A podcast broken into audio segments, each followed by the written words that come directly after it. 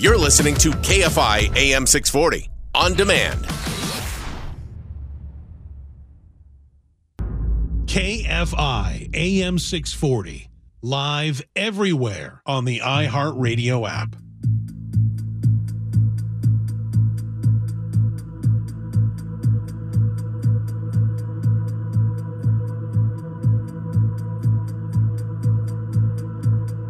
On any given day in Southern California, hundreds of investigators are working more than 10,000 unsolved cases. That's thousands of friends and families who have lost loved ones, thousands of people who got away with a crime, and thousands of murderers who still walk the streets. Killers who may be your neighbor, go to your church, or could be dating a close friend. For the next two hours, we'll highlight cases that have gone cold baffled investigators, or just needs that one witness to speak up. This is Unsolved with Steve Gregory.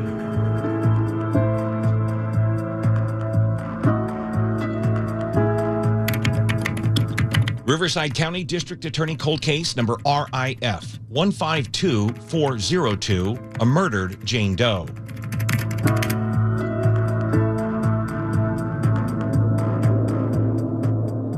Riverside County DA announced it had some evidence to get them closer to the identity of a woman who was killed in the early 90s and left buried under brush and shrubbery off Highway 95 near Blythe. In 2010, that woman's killer was convicted. In fact, Keith Hunter Jesperson, also known as the Happy Face Killer, confessed to the murder, along with many others. But to this day, the woman he brutally killed and left near Blythe has remained unidentified. So we headed out to the Riverside County DA's office where we spoke with senior investigator Ebony Cavanis about the mysterious murdered hitchhiker. So in August August 30th of 1992, an unidentified female body was located in um, off the Highway 95, seven miles north of the city of Blythe. Um, at the time, the body was in moderate to severe decomposition. Um, we had no leads regarding that case, and at the time, the autopsy determined that the cause of death was undetermined. Um, so, fast forward from 1992 uh, to 1994, uh, a reporter from the Oregonian uh, newspaper received a letter from an anonymous writer who claims to have murdered the woman that we found in Blythe, along with four other women. So, in that uh, letter, he confessed to murdering five women, and he signed the letter with a happy face. And that's when he was deemed the happy face killer at that point. So, in 1995, uh, Clark County Sheriff's Department from Vancouver, Washington, uh, arrested Jesperson um, for the murder of another woman. He confessed to that murder and also said he killed a total of eight women at that time, one of them being the body that we found in Blythe. So in 1996, Riverside Sheriff investigator Rich Masson and Sergeant Rich Dollarhide went to Salem Penitentiary to interview Jesperson.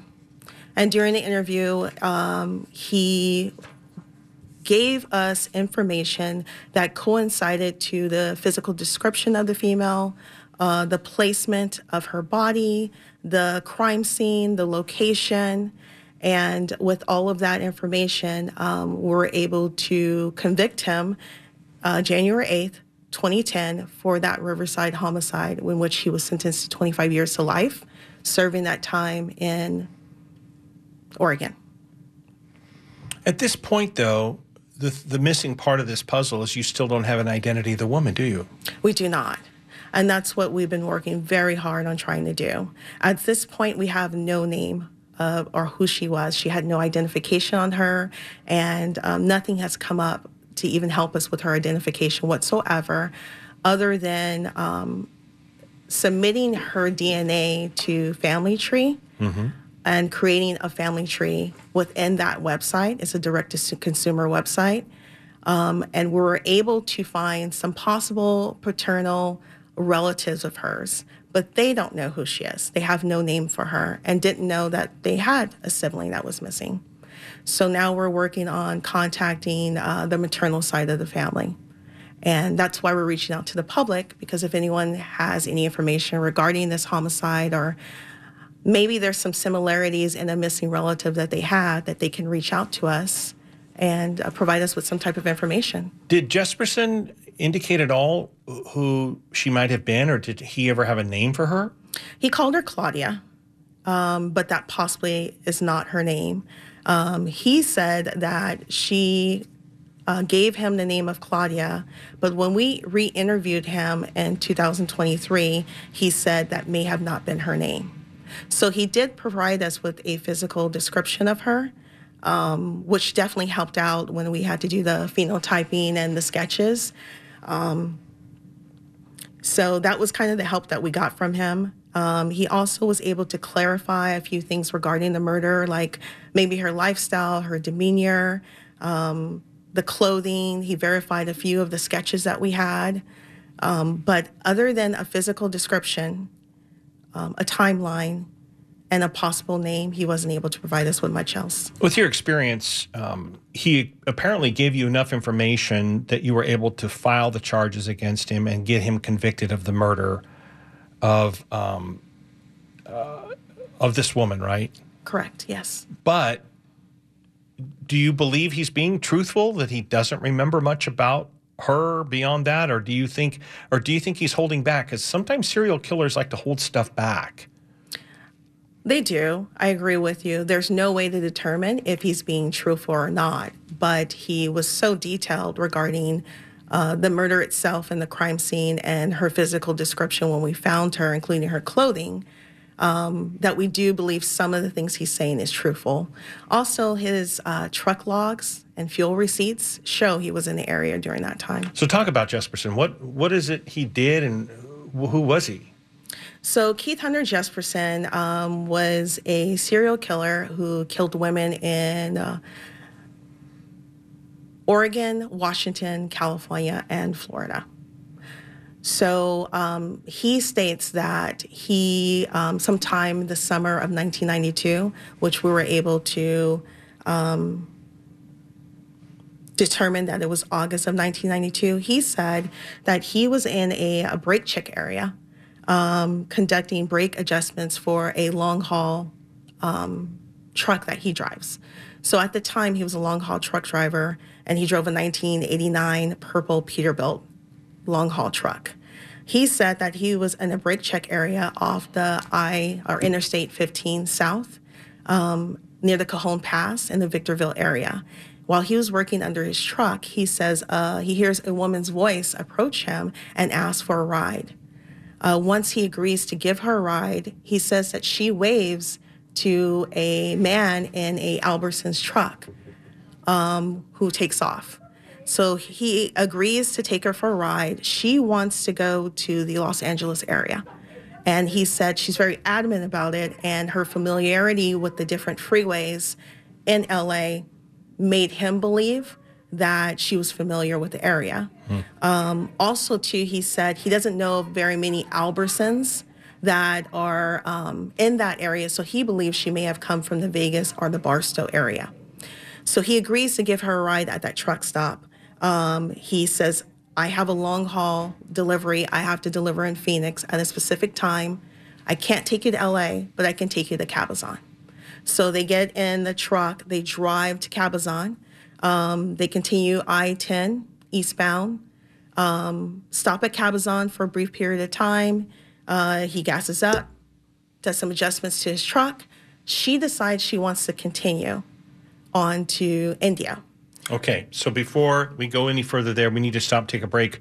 When we come back, we'll talk more about this unknown Jane Doe in Riverside County with Ebony Cavanis. But first, this is Unsolved with Steve Gregory on KFI AM 640.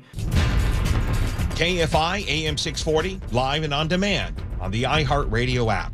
This is Unsolved with Steve Gregory. Welcome back. We're inside the Riverside County District Attorney's Office, downtown Riverside. We're talking with Ebony Cavanis. She is a senior investigator with the DA's office here, talking to us about a case from 1992 um, involving a woman who was murdered and to this day, her identity is unknown, but the killer is behind bars, correct? That is correct, sir. Yes. Is that unusual, Ebony, that you you usually that you can convict somebody of murder um, when the person, the victim, is unknown? even the victim is unknown, there is still a homicide that occurred.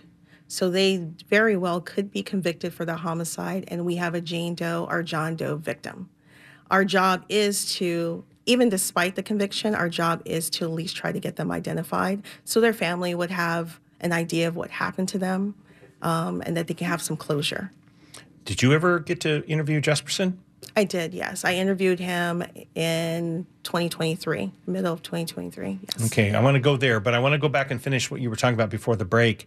Um, Jesperson in the truck and had the woman with him who whom he called Claudia, referred Yes. to as Claudia, and uh, they were at uh, uh, a truck stop in Cabazon, That's correct. and he wanted to continue to Indio.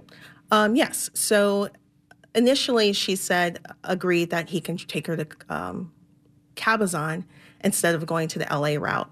Once she was in Cabazon, she decided to continue with him to Phoenix. Oh, okay. So um, from Cabazon, they drove to the Coachella Valley Indio area and they stopped at a Burns Brother truck stop. They had dinner. Um, after dinner, they go back in the truck. They have an argument regarding money, and that's when he kills her inside the bed of the truck, Okay. Argu- inside the truck cab. so um, the argument with money was it presumed that she was a prostitute. That is not confirmed. Um, that's Jesperson's narrative of it, but we have no information to concern uh, that confirm whatsoever that she was involved in any prostitution. Because he could have been charging her for mileage or gas for all we know, right? We have no idea. Yeah. No. And he- but he didn't offer any of those details. his narrative is that she was a prostitute, but unless it's confirmed, we're not going to label her as that. Got it. Got it. Um, and then you said you got to interview him. So what was? Tell us what that was like. Um, well, I mean, where were, where did you interview him at? I interviewed him at Salem Penitentiary in Oregon. In Oregon. um, myself and investigator from Riverside Sheriff Department, Amy Contreras, and I conducted the interview with Jesperson. We just asked him to. We, we studied up on the case very well. We wanted to see if there was any variation or changes to his story, or if there was any embellishment or any additional information he can provide us that he didn't provide the original investigators. So he was very cooperative during the interview. Uh, we showed him a few sketches. He pointed out the sketch that best fits Claudia. Um, he also gave us a physical, maybe a more in depth physical description of her. Um, and then he narrated uh, the time that they had together and also the murder. What about it? Uh, what about your conversation with him really stuck out to you? What's the one indelible thing that he told you that uh, just really seared into your brain?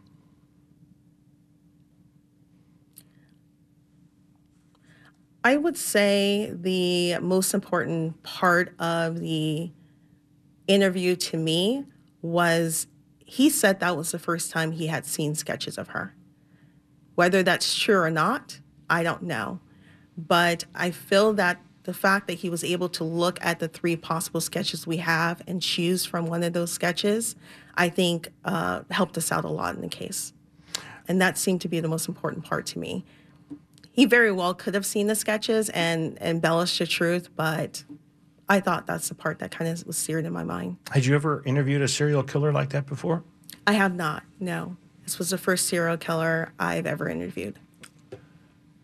What was that like going in there in person and sitting across the table from him? It was surprisingly normal. It was surprisingly calm. Um, he's very soft spoken. Um, just a, just a very relaxed demeanor.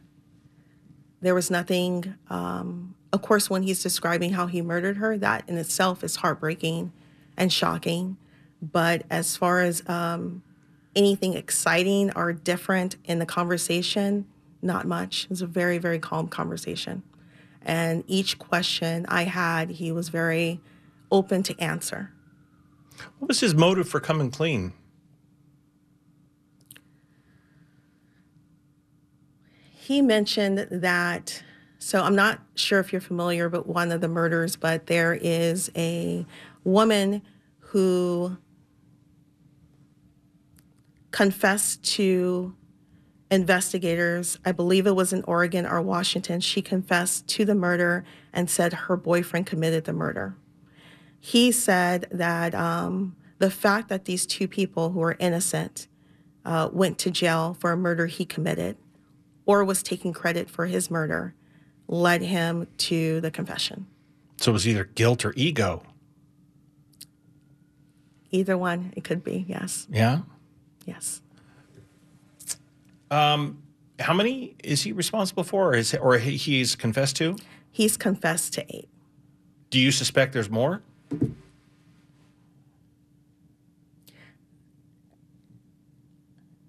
The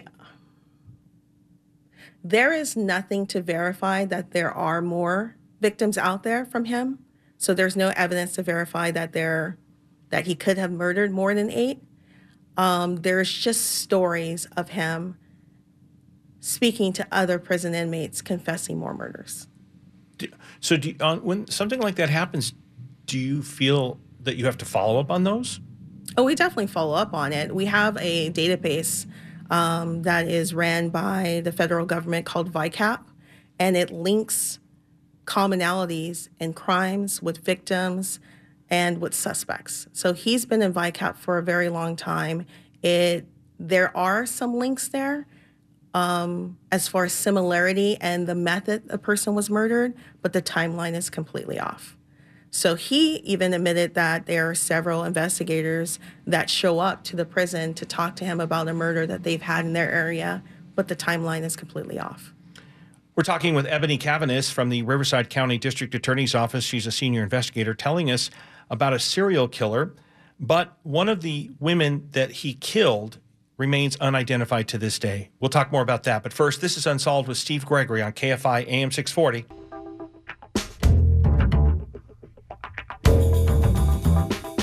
KFI AM 640, live and on demand on the iHeartRadio app. I'm Steve Gregory, and this is Unsolved.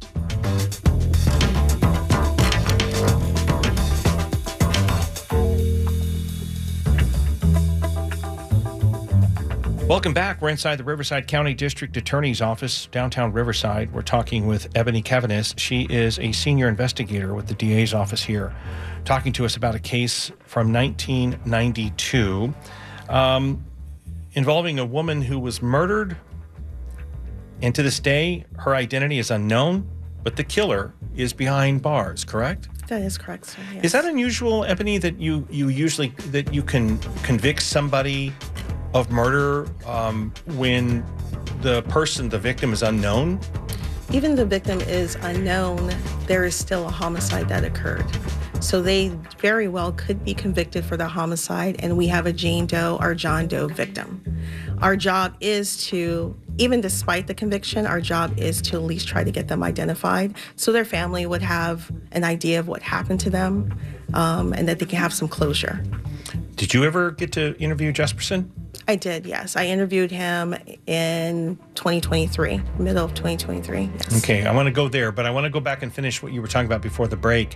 Um, Jesperson in the truck and had the woman with him who whom he called Claudia, referred Yes. to as Claudia, and uh, they were at uh, uh, a truck stop in Cabazon, That's correct. and he wanted to continue to Indio.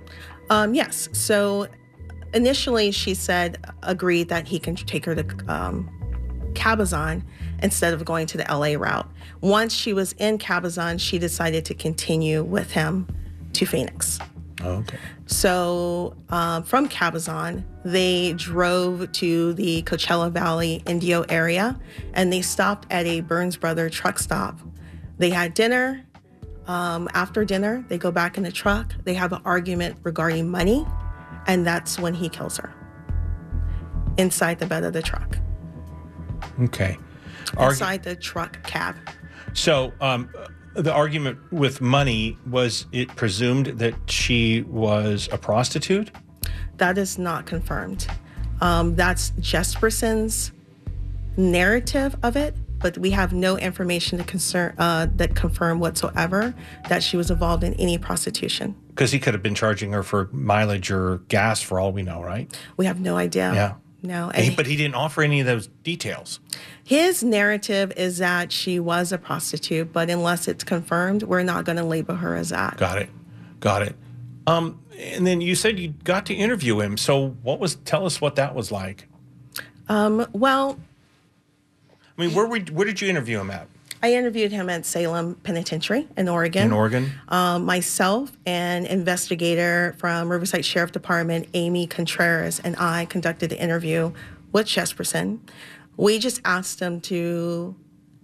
We, we studied up on the case very well. We wanted to see if there was any variation or changes to his story, or if there was any embellishment or any additional information he can provide us that he didn't provide the original investigators. So he was very cooperative during the interview. Uh, we showed him a few sketches. He pointed out the sketch that best fits Claudia. Um, he also gave us a physical, maybe a more in depth physical description of her. Um, and then he narrated uh, the time that they had together and also the murder. What about it? Uh, what about your conversation with him really stuck out to you? What's the one indelible thing that he told you that uh, just really seared into your brain?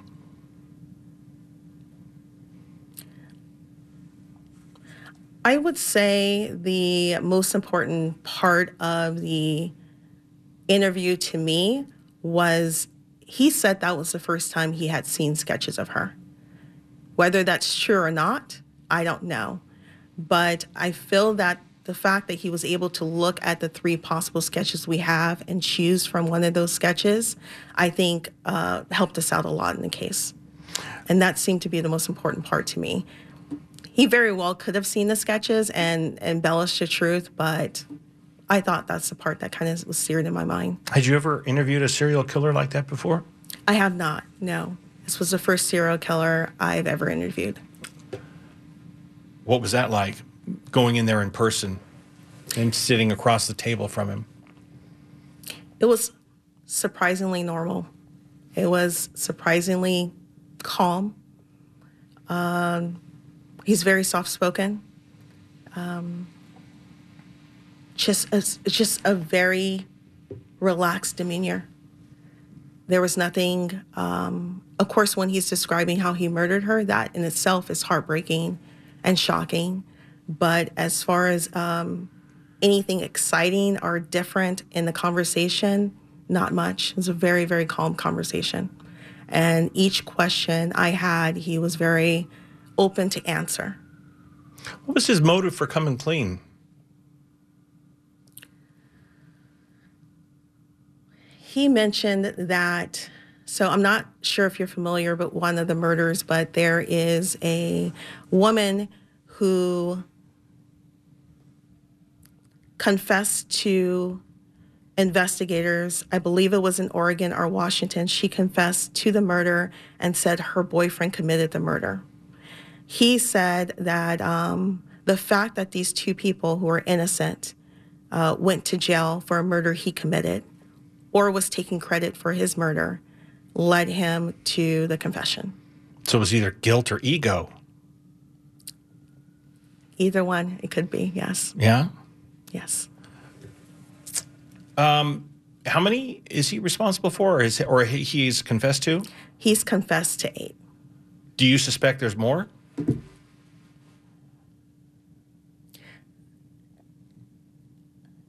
the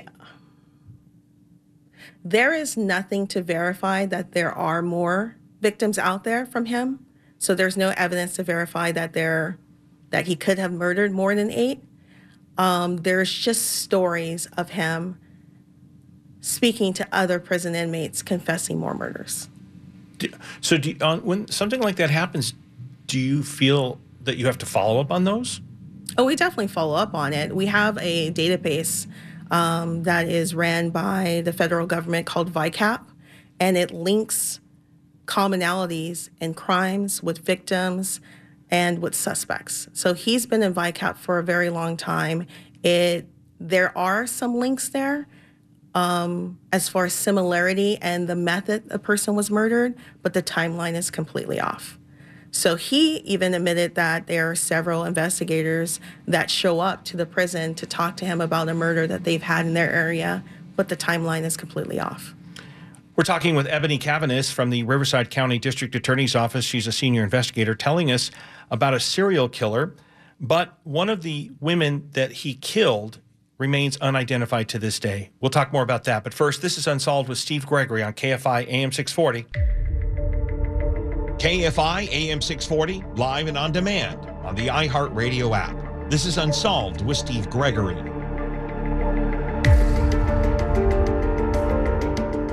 Welcome back. We're inside the Riverside County District Attorney's Office in downtown Riverside. We've been talking with Ebony Cavanis, a senior investigator with the DA's office, about a Jane Doe that was discovered dead in 1992 near Blythe. And in 2010, her killer was convicted. And he now remains in a prison in Oregon. And Ebony, you were telling us that you had an opportunity to interview uh, Mr. Jefferson, Mr. Jesperson. I apologize, Mr. Jesperson, and that um, you know he was able to confirm a lot of information. And you showed him some sketches, and we were talking about these sketches briefly before the break. And I'm looking at one now that shows um, this rendering of a blonde woman. And um, how old was your Jane Doe approximately?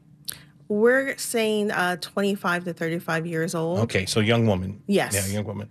Um, and uh, did he say that this this one that we're looking at right now? Did he did he say this is the closest to her? Or do you Actually, no, it's um, one of the original sketches. So he, that Parabon rendering is brand new.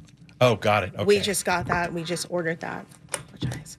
Um, so I have the three sketches. Do you need to see them? Well, yeah. I mean, uh, well, if you have them handy, I apologize. I only printed the one No, to look at. But if um, you've got the others, uh, I'm, I'm curious to find out which the ones. Okay. Oh, There okay. was one rendering. Well, not rendering. It was a sketch, which Okay. is different. This is another sketch. And and were these from back in '92? Yes. And he said these are more like it. Um, he actually said That's what I was referring to. The braided hair. That's what Yes. it was. Yeah. Yes. Well, he described her as having wild, shaggy, shoulder length blonde hair. Okay. So I think this was her version of making it shaggy or wild in some way. So what we did is we showed them this sketch and this sketch. Um, and there was a third one, he said, not even close. So he said this was the closest look to her. And with the update he gave us as far as her appearance, this was Corey Kopinski's final sketch.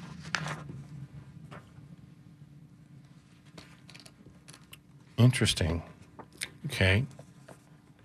So then um, we got her DNA, um, skull photos from the coroner for the DNA phenotyping. And Describe what the phenotyping is. Uh, the phenotyping is done by Parabon. And what they do is they take the DNA profile and the skull photos, they upload that into their system. And what it does, it predicts a person's physical features, their physical appearance, and uh, their ethnicity. And What's the accuracy on these? Pretty good. I mean, it, it, so if they This were fairly new. fairly new, got Yes. Mm-hmm. it. Okay. So they said based on the DNA, um, she had blue eyes, brown hair, uh, European background. Um, but he insisted that she had blonde hair, so they did a blonde, uh, blonde rendition of her. Did it seem like at all that he was sort of guessing, or did he seem pretty confident in his recollection of her appearance? No, he seemed pretty confident. Pretty confident. yeah, there was no hesitation with him at all as to which ones looked like her and which ones didn't. Did the two ever have sex? That is not confirmed because her body was mummified when we located it. Uh, he claims that they did have consensual sex, but there's no way that we can verify that. Now, when you say the body was mummified, how long had it been uh, out in the open like that? Um, anywhere from two weeks to a month. and when you said it was, um, uh, what was the stage of decomposition? It was um, moderate to severe decomposition. And then uh, when you say moderate to severe, can you describe what that might look like? That is um, some partial skeletonization. I can't even say the word. That's partial skeleton skeletization. S- Skeletization? Yes, Is that is that a word? it's a word. I read it. No, I'm serious. I read it. Okay, so, Um, so the meaning that there was probably the the skeleton is probably uh, Let's just- uh, it's visible. No, Oh. she's just mummified. So when I said uh, advanced to severe, um, when I say advanced to severe decomposition, that means there are some mummification on her body parts. So I'm surprised out there, you know, when I'm looking at the aerial photo of where this was at, and then out there in the desert like that, I'm I'm surprised that it was mummified and not completely ravaged by wildlife. The possibility of it not being ravaged is because she was hidden under brush. So I don't know if that helped um, with the, the state of composition. I don't know if that slows it down. That's something a pathologist would know better.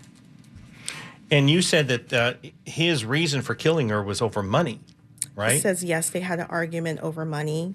Uh, she wanted to purchase some items in a gift shop at Burns Brother, um, and then demanded some money from him.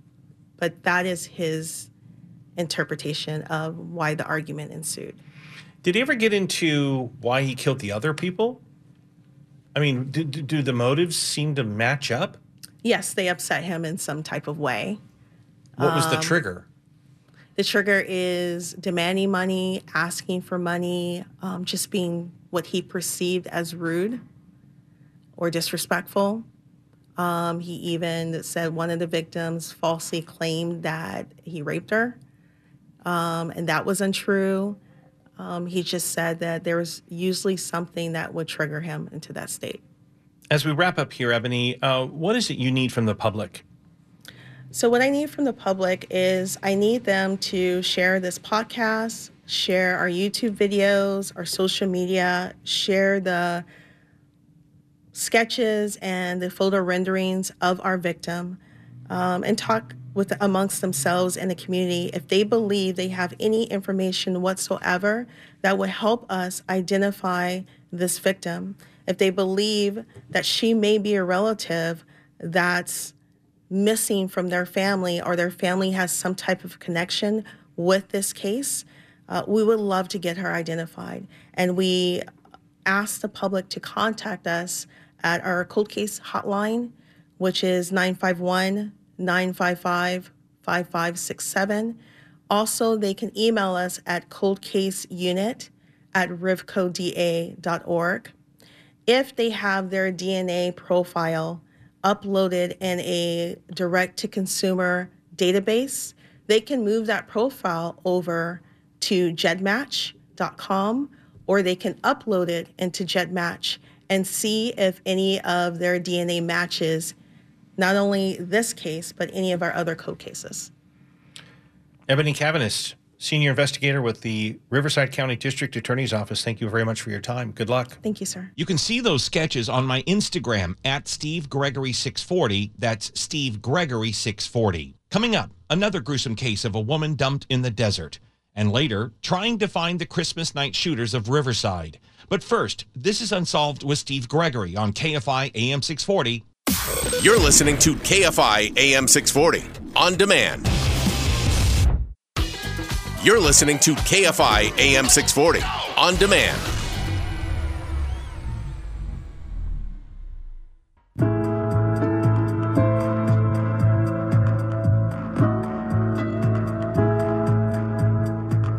KFI AM 640 heard everywhere live on the iHeartRadio app. I'm Steve Gregory, and this is Unsolved. Our next story contains graphic content. This is Riverside County Sheriff's case number A930-89013. the sexual assault and murder of Sherri Herrera.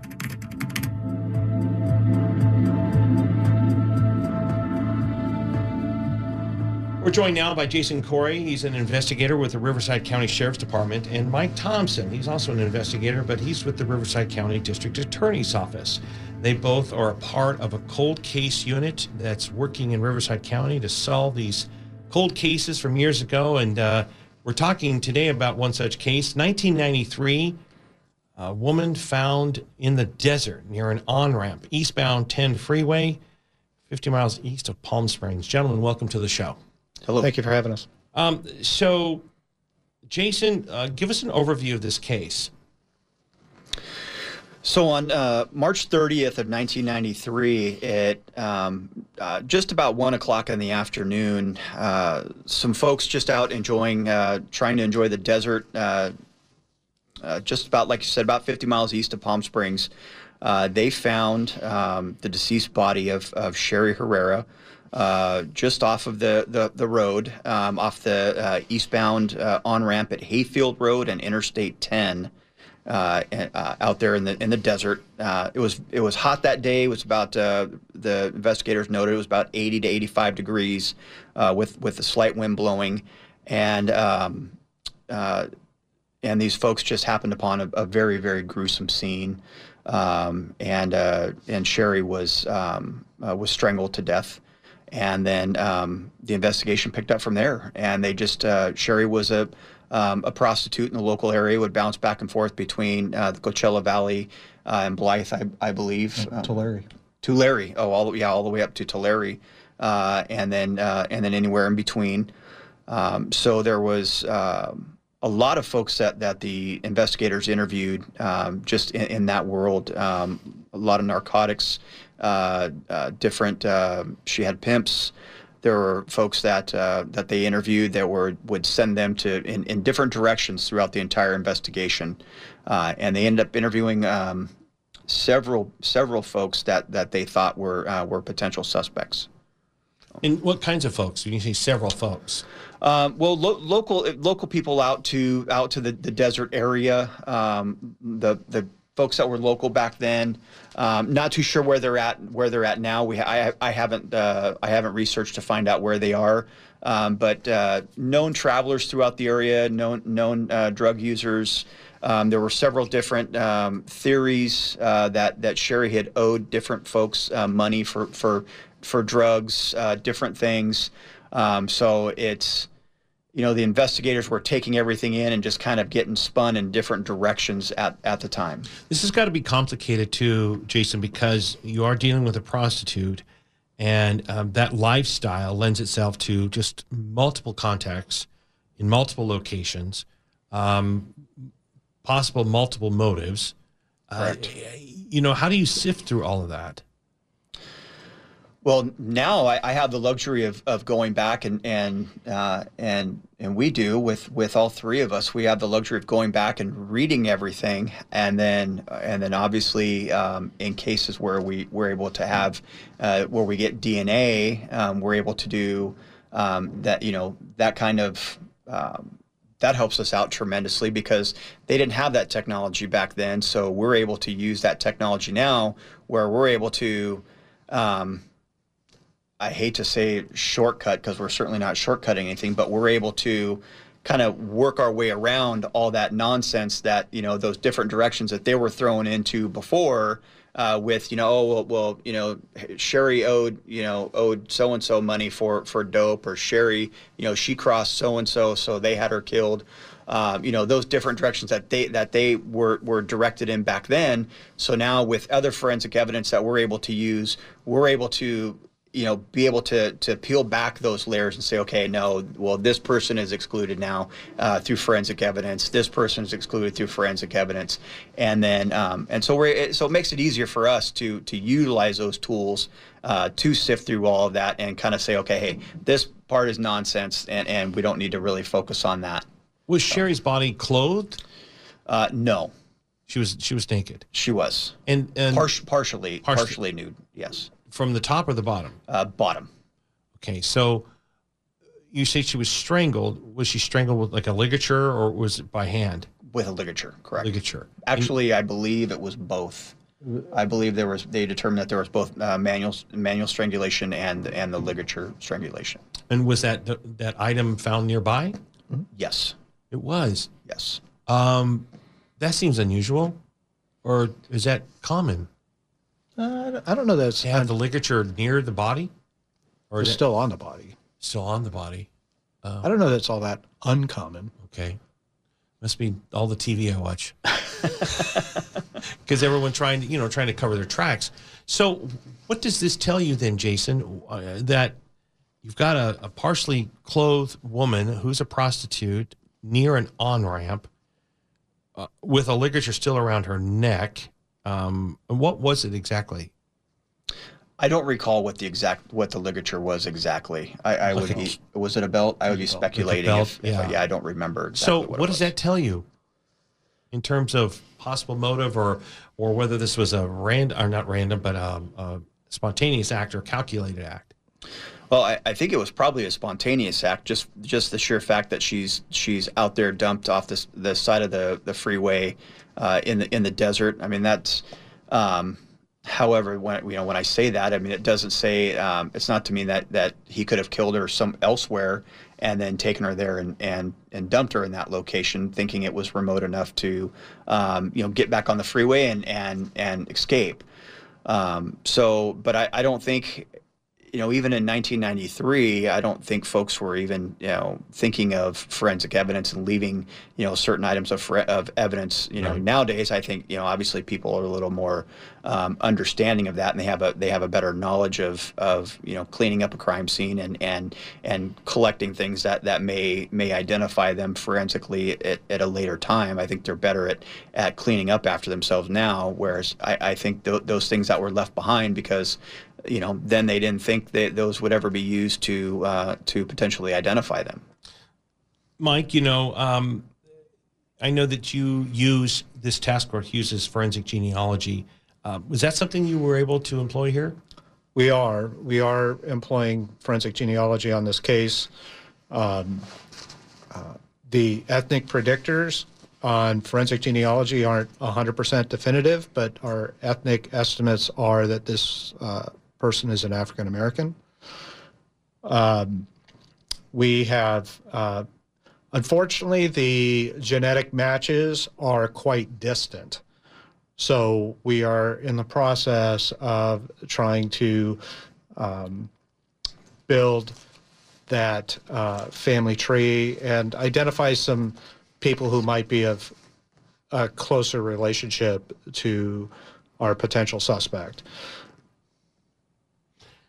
That's uh, you know, it's fascinating because you have to have some sort of evidence, or whether it's DNA or some sort of a sample, right? Correct. And so, what were you able to to get from the scene or from the person or from the body of Sherri that helped you with this?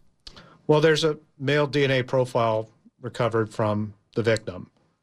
And Would this be like bodily fluid type stuff? Yes. Okay. Uh, and then, um, and then that's that was plenty. That was enough to get you started. Then. Correct. So uh, back, oh, the mid 1990s when DNA became very, very common, they they uploaded that profile into CODIS, and there's no matches in CODIS, but it did lead uh, to a match of another victim in another state. Well, and that doesn't seem too uncommon with the fact that the 10 is probably one of the biggest major thoroughfares, you know, in this part of the country, right? Correct. Correct. Was there evidence that you were talking about uh, Sherri was found in the desert near the on ramp, so out in the dirt? And I've seen plenty of that because I've traveled the 10 many times. And we're talking about back in 1993. Was there a fence of any kind? Uh, did the person walk out there, or did they both walk out there? Were there footprints? How did they get out there? I, I don't recall seeing uh, that they re- that they documented any footprints uh, in the in the area, but it, she wasn't very far off of off the side of the side of the road, and um, and I don't recall off the top of my head. Um, I, I know there was um, significant decomposition, but I'm not exactly sure um, how long she had been out there at that location. Okay, guys, I want to pick that up too. Let's uh, talk more about that. But first, this is Unsolved with Steve Gregory on KFI AM 640. KFI AM 640 heard everywhere live on the iHeartRadio app. I'm Steve Gregory, and this is Unsolved. For more on this case and others, go to KFIAM640.com, keyword unsolved. We're talking with Mike Thompson, Jason Corey about the 1993 death of Sherri Herrera, a woman who was found in the desert, strangled to death, uh, 50 miles east of Palm Springs, actually the eastbound on ramp to Hayfield Road. Uh, before the break, guys, we were, I felt like we were getting really deep into the uh, the forensics part of this, and I was asking you questions about how Sherri's body got out to the middle of the desert. You said there was no indication of footprints at this time, but let's go back a little further. Then, do you have any kind of a timeline? When was Sherri last seen, and where? Go ahead. Uh, Sherry was last seen uh, March 25th, 1993, at a truck stop in Tulare. And then she's recovered five days later with evidence of decomposition on March 30th. In a very, you had mentioned that you'd driven that stretch of road. You know how once you go east of Palm Springs, Right. you are isolated until you really get to Blythe. That stretch of road, it's not uncommon at all for truck drivers, travelers, RVers, just to pull off the side of the road to take a break, take a nap, etc. Yeah, and then the heat on top of that, uh, this speeds up the decomposition. So, was the medical examiner able to estimate how long she'd been dead?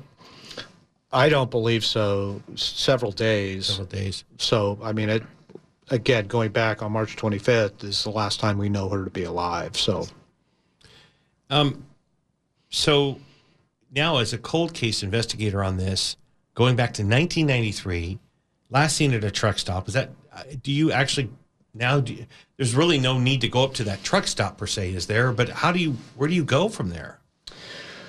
Well, I, I think in this case, the, the most important thing is the is the forensic genealogy to, to keep working that angle, and certainly, I mean, that is something that, that we we would be. I mean, we don't we don't rule anything out. I mean, we'll take a drive and we'll go, we'll revisit these areas, uh, look at them just for our own personal, um, you know, knowledge of, of these of these areas, so that way, uh, you know, we're better educated about about these things. But with the with the, the DNA and knowing that it, it belongs to a um, you know a certain a certain um, um, well with the, with the DNA we're able to the, the forensic genealogy would just come into play a little bit a little bit more. So um, let you know let those guys work their you know use that investigative tool to narrow those down. And then from there um, once they have if they can put together a, a list of of people that we can go back out and talk to then we'll then we'll go uh, we'll go talk to those folks. Have you interviewed anybody on this case so far?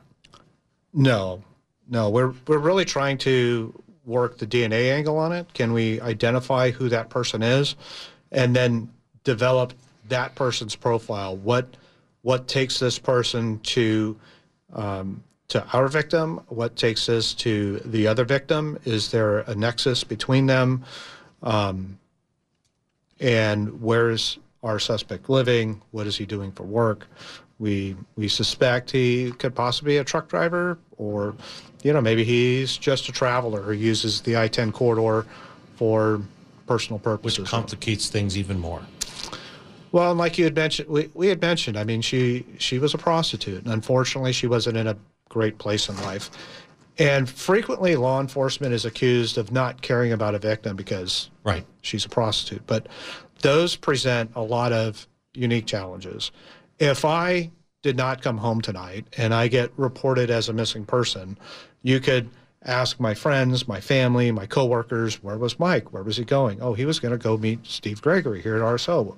Well, did he show up? What time did he leave? Where did he go? Did he use his credit card to buy lunch?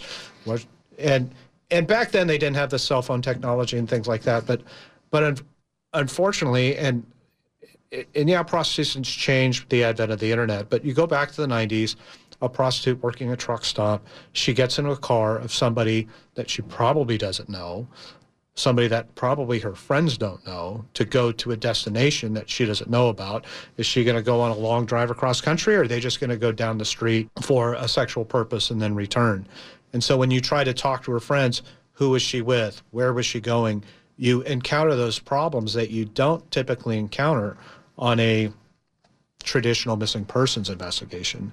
You don't have a financial footprint to follow to see where did they go? Where did they go next? Where did they go next? And unfortunately, they're in a circle of friends who are sometimes in the same bad place that they are, where typically they don't cooperate with law enforcement. Or maybe they just don't know. I saw her get in a truck with somebody. Who was it? Oh, I don't know. What was distinctive about the truck? I don't know. How long was she going to be gone? When was she going to be back? And you just don't get those types of information. And so reconstructing what happened, when, where, why, and how can be very challenging. Forensic genealogy, you know, something you're really leaning on, and it's fascinating to me that you even you said you might have a suspect profile, but this information is only as good as the data that's inputted into it. Correct. Correct. So how do how do people? I mean, do I just submit my DNA to this database? How does that work? Well, there are a number of direct to consumer kits Ancestry.com, 23andMe, MyHeritage, Family Tree DNA. If you have completed one of those tests already, you can download your DNA and submit it to GEDmatch. GEDmatch is uh, an online resource, a clearinghouse where people can submit their DNA for comparison between, because obviously Ancestry doesn't talk to 23andMe, doesn't talk to MyHeritage, and et cetera. So I, I, understand I'm asking some people to do things that might make them feel uncomfortable by submitting their DNA in a GED match. They might be identifying a cousin, a second cousin, some type of family member, identifying them to law enforcement. Sherri Herrera was not in a great place in her life, but she did not deserve to ha- what happened to her. She was viciously sexually assaulted and murdered. And nobody deserves to have that. She's entitled to have the person who did this held accountable in for their actions. Gentlemen, I wish you the best of luck on this. This is, sounds like a complicated case. It sounds like it's you've got a lot of variables and just a lot of roadblocks. But I wish you all the best success on this one. Thank, Thank you very much. Thank you, guys. Coming up, the Christmas night shooting of 2016 in the city of Riverside. But first, this is Unsolved with Steve Gregory on KFI AM 640.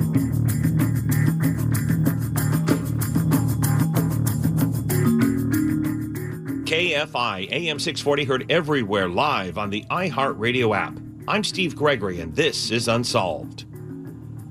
For the first time, surveillance video has been released showing an attack on two people in a car in the city of Riverside. It happened in a residential area.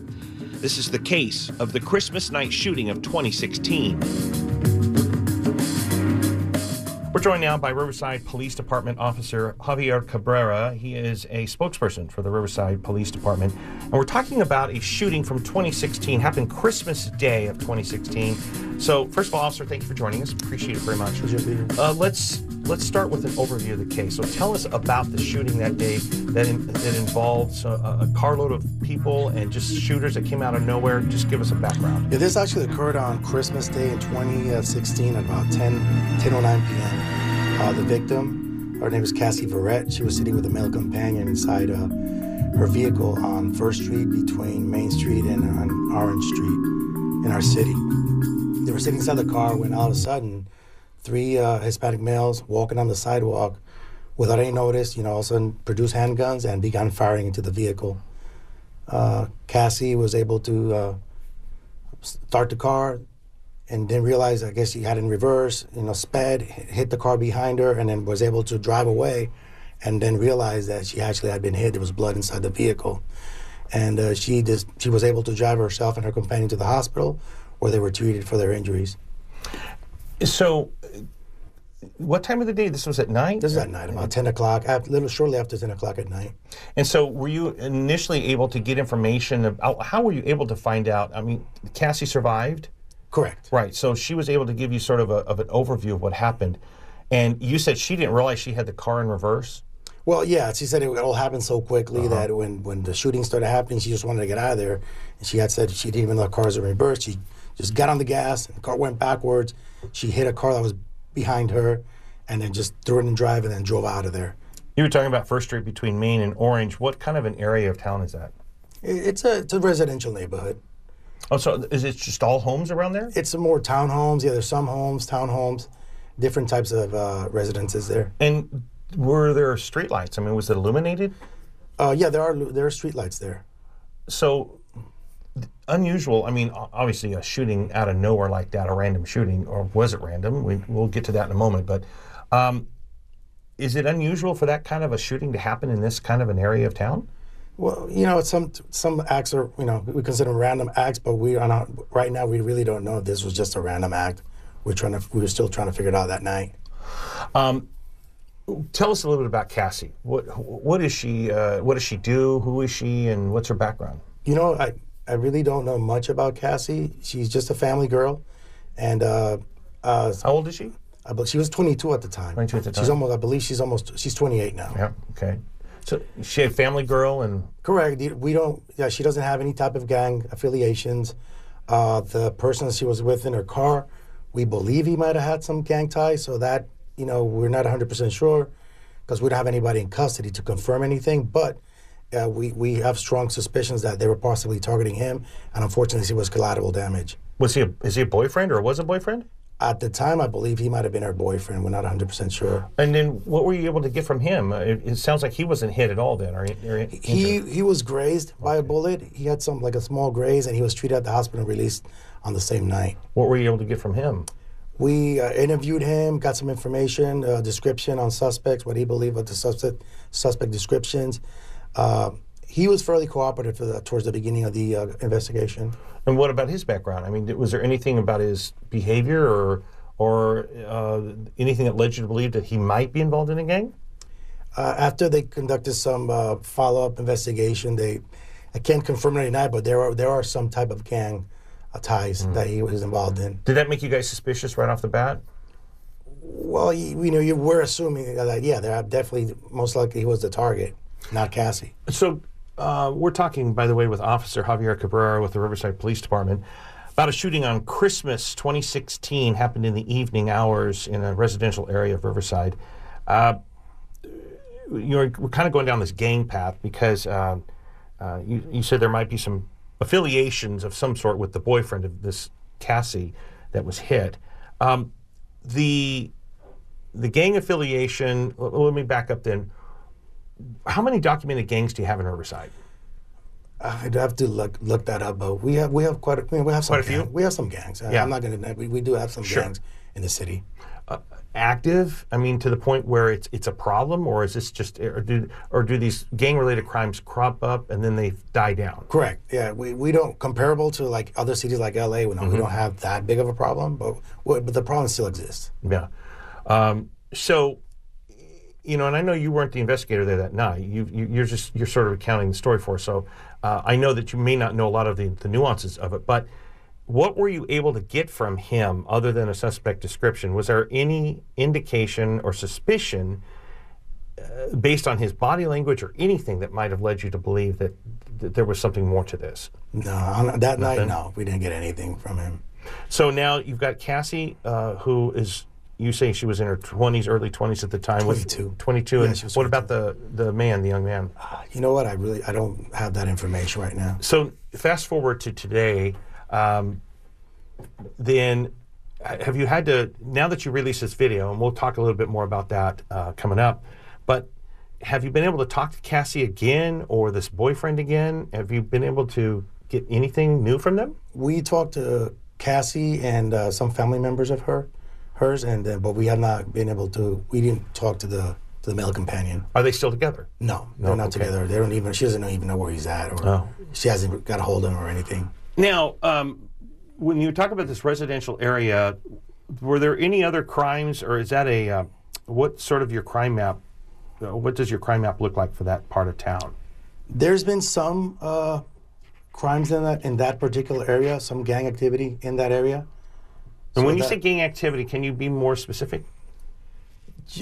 just you know different different types of crimes that we we could possibly label as uh, gang related Like types thefts, robberies, assaults, murder. assaults yeah yeah shootings things like that Yeah. i mean it's a big neighborhood so It's just that particular street, maybe not, not that particular street, but the actual neighborhood, the surrounding areas. Yeah, we've had shootings and different things that are possibly gang related. And what about the demographic for that area? What's the demographic? Usually, that area is predominantly predominantly uh, Hispanic and African American. Okay. Uh, socioeconomic, I mean, is this a, a wealthier area of town? Is it a not so wealthy area? I would say like middle class. Middle class? Yeah, Okay, so m- typically probably a very quiet neighborhood, working class families? for the most part, yeah. Yeah. So this is an unusual occurrence. Yeah, I would say that. Okay. When we come back, we're going to talk more about this shooting in 2016. Uh, happened on Christmas Day and in the city of Riverside. We're talking with Officer Javier Cabrera. But first, this is Unsolved with Steve Gregory on KFI AM 640.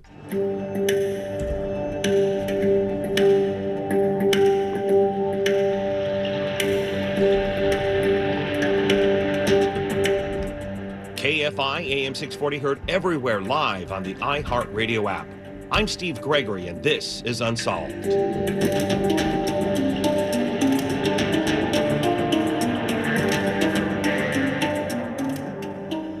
We're talking with Javier Cabrera. He's an officer and spokesperson with the Riverside Police Department about a shooting.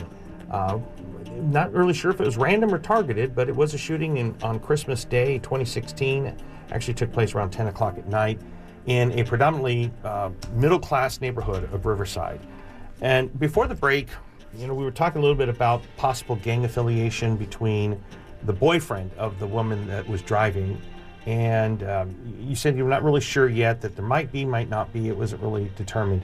But now, what kind of brings us together is you've released a video that shows Cassie throw the car into reverse, you know, rush backwards. It shows what appears to be the guys opening fire.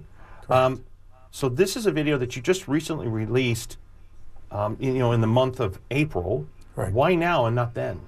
Okay, back then when the actual incident occurred, uh, we were actually working and investi- doing uh, several investigations while when the incident occurred. One of the investigations was a homicide, and uh, two or may, one or, e- or maybe even two of the uh, suspects on this video that we obtained that night, uh, their physical characteristics and uh, different things led us to believe that they might be the same people, might be related. Oh. So then we were kind of like, you know, it we'd probably compromise the investigations that we were already deep into if we released that video. So that's when we decided not to release that video because of the ongoing investigations that were taking place. Well, that's kind of interesting. So then, and I suppose, and I'm, and just correct me if I'm wrong here, I'm presuming that since there was no death included, or involved rather, in this shooting we're talking about now, that it didn't seem to be as big of a priority as solving the homicide prior. Well, it's still always a priority, you know, because this is somebody's somebody's daughter. It's somebody's family member that you know, we. It's still always a priority, but we still have to maintain the integrity of the other investigations, and we don't want to compromise that. That's a tough spot to be in. It is. Wow, I don't think I've heard of something like that where you've had to sort of stop one investigation in favor of another because the information might be the same in, two, in both cases. Right, where we didn't really stop the, uh, her investigation, we, we continued to work diligently with what we had. Okay. It's just the actual video we couldn't release to the public. I see. I see. Okay, that makes sense. So then, um, if you've released the video now, some what, uh, six years later? Correct. Almost six no, years. Yeah, almost six half. years later. Yeah. So, are we to take from that that either you solved the previous homicide or you just hit a brick wall? You know what? The previous ones, I, I'll be 100% honest. I, I'm not 100% sure if if those were actually solved. There's a possibility they were. I Oh. would have to research by, by the actual report number and, and go back. But somebody gave the green light for the release of the video. Correct, meaning that it would no longer be a compromise those old investigations. Yeah. Interesting. I, uh, I hope you can maybe, maybe tell us about that because I'd still like to know how that came to be. That's so fascinating. Um, so now, explain because you know, obviously people are listening. Explain what's on the video. What did the video show you? The video shows uh, obviously uh, Cassie is parked inside her white Malibu along the curb when uh, first one Hispanic male appears. He's like a heavy set Hispanic male. He appears walking kind of ahead, kind of looks like he's like uh, checking out the, the whole situation, checking out the scene. He's walking first, and uh, as he walks past her car, the other two Hispanic males follow behind him. And as right as the other two Hispanic males reach the front of the car, on the sides, they were passing along the side, along the car on the sidewalk. That's when the heavy set Hispanic male turns. Everybody pulls out their guns and just start opening fire on the vehicle.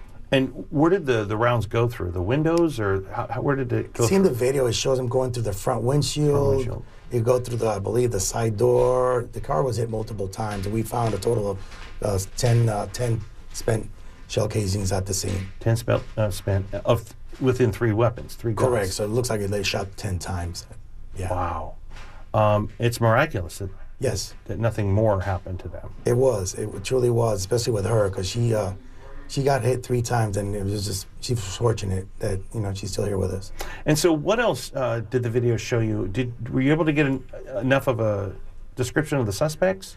We have a description, correct, and uh, like I said earlier, the video was not released to the public, but it was released internally. And so, how did you use that internally then? And you were talking about the previous case. So, so did you? How did that work? Did you reach out to other investigators in the department and say, "Hey, watch this. Do you know these guys?" Correct. What we do is we'll release it uh, uh, department wide for our sworn officers, and then a lot of times it's a lot of uh, our department has very proactive officers. They're constantly out there, and they contact a lot of people. And along these years, they, they'll be they'll know they contact so many people that remember names, they remember where they live, and then in this case, a couple of our uh, former gang intelligence uh, detectives saw the video and they, like, you know what? They it resembled some people they, they might have encountered in the encountered in the past. So they all of a sudden we had now a couple of persons of interest. And where did that take you? Well, uh, once we established, you know, the persons of interest, and we we uh, were able to uh, put together photographic lineups. We actually put, uh, we were to put uh, three photographic lineups at three separate times for Cassie uh, to the victim to uh, look at the photographic lineup Right. with one of the persons of uh, interest in it, and she wasn't able to identify anybody on any of the three occasions. And the male companion participated in two of them, and he also was not able to identify anybody. Do you think that's a? Uh, how soon after the the incident happened that, that you had the lineup? And the only reason I'm asking that, officer, is because I'm curious that is this a case of, based on your experience, of Uh, of the trauma still, or or do you think they just didn't get a good look? You know what? It could be both, a little bit of both. Uh, because sometimes it's either it, two things could happen. When something traumatic like this happens to somebody, they mm-hmm. either have a spitting image of the person, they won't forget their face, or it'll be the complete opposite. Mm. They won't remember.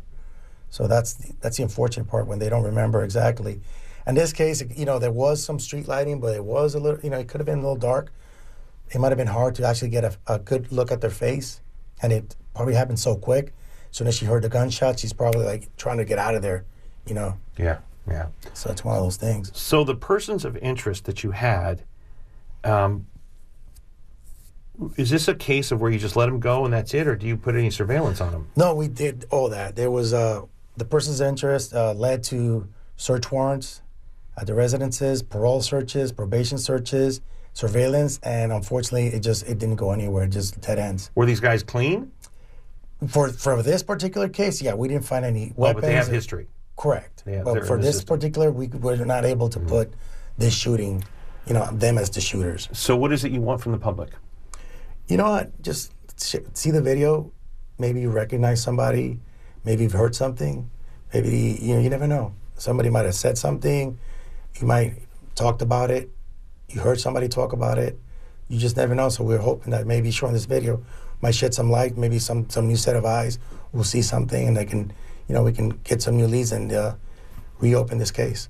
Well, of course, people are free to and should be encouraged to call the Riverside Police Department. If you'd like, though, you can also hit pound 250 on your cell phone and say the keyword unsolved and leave any information there. We'll make sure that investigators get that. So, Officer Cabrera, thank you so much for your time. Much appreciated. And uh, good luck. We, we hope that you can solve the case. Awesome. Thank you so much. And that's going to do it. Unsolved with Steve Gregory is a production of the KFI News Department for iHeartMedia Los Angeles. Robin Bertolucci, Program Director, Chris Little, News Director. The program is produced by Steve Gregory and Jacob Gonzalez. The digital producers, Andro Mamo, the field engineers, Tony Sorrentino, and the technical director is David Calloway. Coming up next, it's Coast to Coast, but first, this is KFI AM 640. Time now for a news update.